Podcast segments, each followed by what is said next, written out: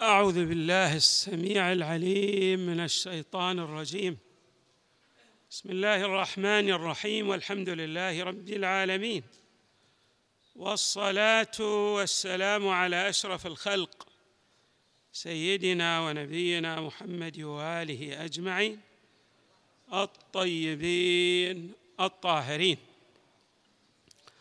قال الله تبارك وتعالى في القرآن الكريم وجعلنا منهم أئمة يهدون بأمرنا.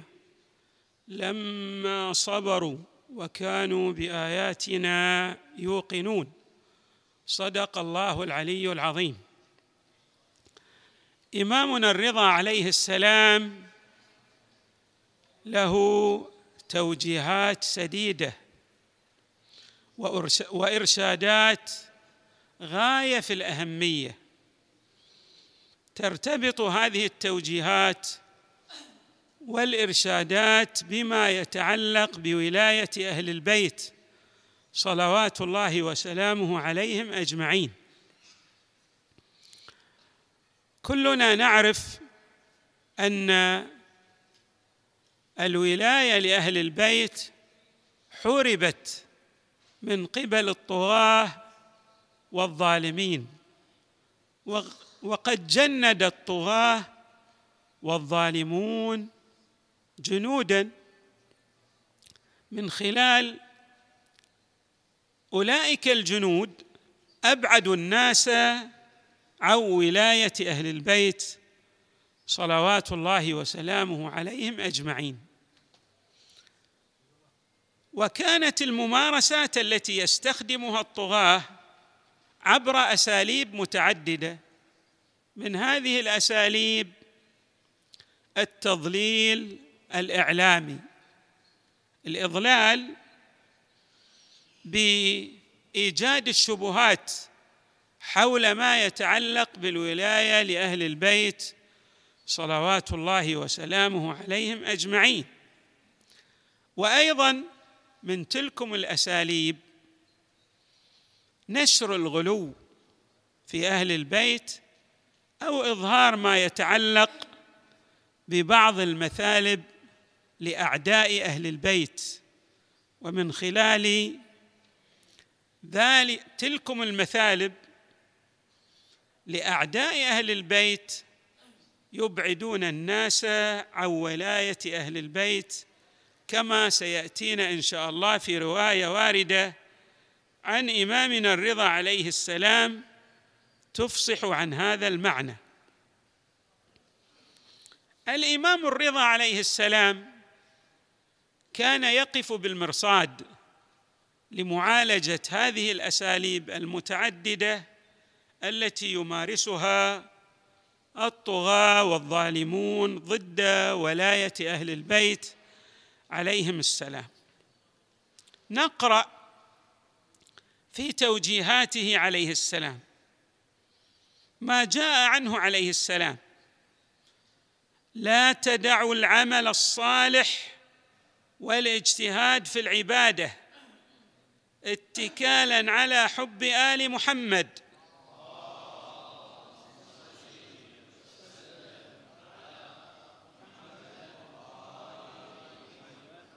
عليهم السلام. ولا تدعوا حب آل محمد والتسليم لأمرهم. اتكالا على العبادة فإنه لا يقبل أحدهما دون الآخر. نحن نعرف أن الشياطين كانوا يسولون لأتباع أهل البيت بأنه تكفيكم الولاية ولا تحتاجون إلى عمل ولعل ما بقي من آثار استمر إلى يوم الناس هذا. أنتم تسمعون بعض الجهال يقول تكفيني الولاية ولا أحتاج إلى صلاة ولا صوم. طبعا لا يوجد عندنا في المنطقة نتيجة لتوجيهات العلماء السديدة. ولكن في بعض البلدان القريبة منا هناك بعض أتباع أهل البيت ينشرون هذه الأفكار المضللة حتى في وسائل التواصل الاجتماعي بمعنى أنهم يشيرون بل يفصحون عن أن الولاية لأهل البيت تكفي حتى وإن ترك الإنسان الصلاة والصوم والعبادات. وهذا الأمر ليس ناشئ في زماننا هذا بل كان من التضليل الذي يمارسه الطغاة آنذاك في وقت الأئمة حتى يبينوا للناس بأن أتباع أهل البيت عليهم السلام ليسوا بمستقيمين لا يصلون لا يأتون بالواجبات الإلهية. فالإمام الرضا عليه السلام أراد أن يضع الأمور في نصابها السليم فقال أن المتبع لأهل البيت على نحو دقيق لا يدع العمل الصالح. لا يترك الصلاة أو الصوم أو الحج اتكالا على أهل البيت على الولاية لأهل البيت. وكذلك أيضا لا يكتفي بالعمل الصالح دون الولاية لأهل البيت لأنه يرى وجود توأمية بين الولاية لأهل البيت والعمل الصالح. توأمية بين الولاية لأهل البيت والامتثال لما جاء في آيات القرآن الكريم. اذا الإمام عليه السلام أراد أن يضع النصاب الصحيح. أراد أن يضع النقاط على الحروف. أن يبلور المعنى الدقيق للولاية لأهل البيت بأنه الاتباع القمن بالإتيان بالواجبات وترك المحرمات. أيضا الإمام عليه السلام بين ما اسلفناه بنحو من الاقتضاب ولكن نشير إليه كما جاء في الرواية. يقول الإمام عليه السلام مخاطبا لأحد الرواة في رواية طويلة يا ابن أبي محمود إن مخالفين وضعوا اخبارا في فضائلنا. المخالفون لأهل البيت وهم الطغاة وبعض ماذا؟ أتباع الدولة العباسية الذين أرادوا تشويه سمعة أهل البيت عليهم السلام من ناحية وتشويه سمعة أتباع أهل البيت من ناحية ثانية. يا ابن أبي محمود إن مخالفين وضعوا أخبارا في فضائلنا وجعلوها على ثلاثة أقسام. هذه الأخبار التي يضعها هذا هؤلاء الظالمون يبتدعون هذه الأخبار والروايات جعلوها على ثلاثة أقسام.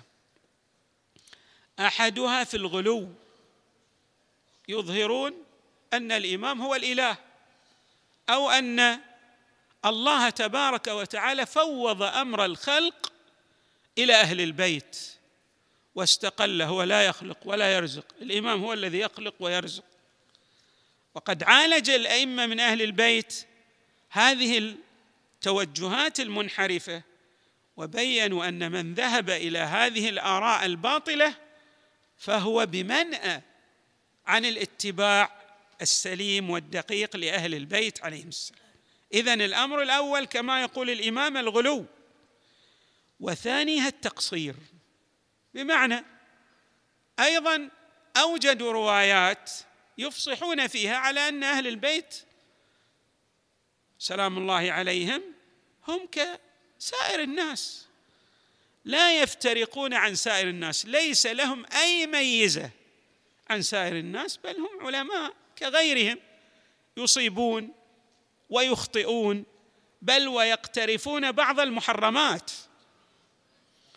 اذا نزلوا من منزلة أهل البيت حتى يؤثروا على أتباع أهل البيت بأن أهل البيت حالهم كحال غيرهم لا يفترقون في ذلك ابدا. والإمام أراد أن يبين أن أهل البيت عليهم السلام هم مصطفون من قبل الله اجتباهم الله فجعلهم أئمة هدى يأتمر الناس بأمرهم ويسيرون على وفق ما جاء من هديهم باعتبارهم كما أسلفنا توأم وعدل للقرآن الكريم بموجب حديث الثقلين وبموجب ما جاء من آيات في القرآن الكريم تفصح عن مقامات أهل البيت صلوات الله وسلامه عليهم أجمعين. اذا الأمر الثاني التقصير. الأمر الثالث الذي وضعه أعداء أهل البيت هو خلق روايات في أعداء أهل البيت. هذه الروايات يشيعونها بين أتباع أهل البيت بأن أهل البيت بأن أتباع أهل البيت دائما يشتمون غيرهم ويظهرون ماذا؟ المثالب في من لا يتبع أهل البيت بالباطل يعني ليس على نحو الحق. يأتون بالأمور جزافا. ليس لدى أتباع أهل البيت موازين دقيقة فيما يتحدثون به. فأنت الآن لما ترى عدوك مثلا يأتي فيك بأمور باطلة بأمر طبيعي تعرف إنه ما عنده موازين. فهؤلاء أيضا جاءوا بقسم من الروايات وأسندوا هذه الروايات إلى أئمة أهل البيت تظهر بأن من لا يتبع أهل البيت مثلا لا خلاق له أو ليس مثلا بسديد في كل أموره من ألفه إلى يائه. يعني ليس لأتباع أهل البيت موازين دقيقة على وفق ما جاء في اي القرآن الكريم. وعلى وفق ما جاء في أحاديث المصطفى صلى الله عليه وآله من إنصاف الغير. كما جاء في قوله تعالى ولا تبخسوا الناس أشياءهم. إذا واحد عالم لابد أن تقول عالم حتى وإن اختلفت وإياه. إذا واحد لا يقترف حراما لا تقول إنه يقترف حراما لأنك تختلف وإياه.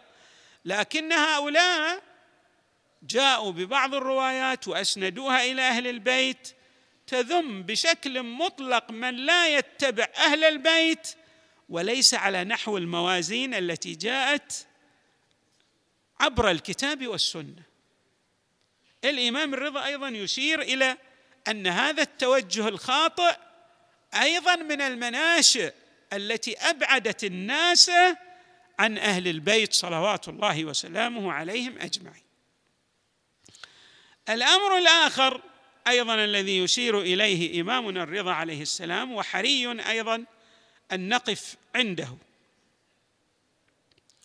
الإمام عليه السلام أيضا قال لما سمع أن بعض أعداء أهل البيت يتحدثون دائما ويضعون الروايات وينسبون هذه الروايات إلى أهل البيت عليهم السلام في أن عليا عليه السلام يخلق ويرزق ويفعل ويا الإمام أيضا وقف بالمرصاد أمام هذه الفئة المغالية والموصلة إلى علي عليه السلام إلى درجة الألوهية. علي عليه السلام هو عبد من عباد الله. صحيح نحن نؤمن أن عليا عليه السلام هو أفضل من الأنبياء والرسل ويستطيع أن يخلق ويرزق كما يخلق عيسى ويرزق بإذن الله.